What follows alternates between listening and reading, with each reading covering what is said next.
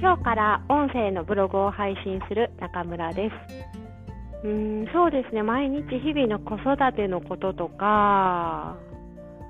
まあ、赤ちゃんと一緒に今日何をしたとか何を食べたとかそういうことを話していこうと思ってます。私の家庭は夫が外国人台湾人で私は日本人で今埼玉に住んでいます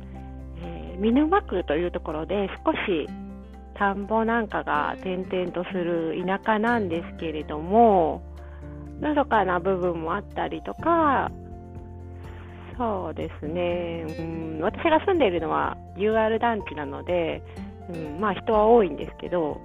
うん、田舎な部分もたくさんあって落ち着いて住みやすい場所だなと思ってます。毎日どんなことについて話していくとかは、また文章で書いていけたらなと思ってます。ではこれからよろしくお願いいたします。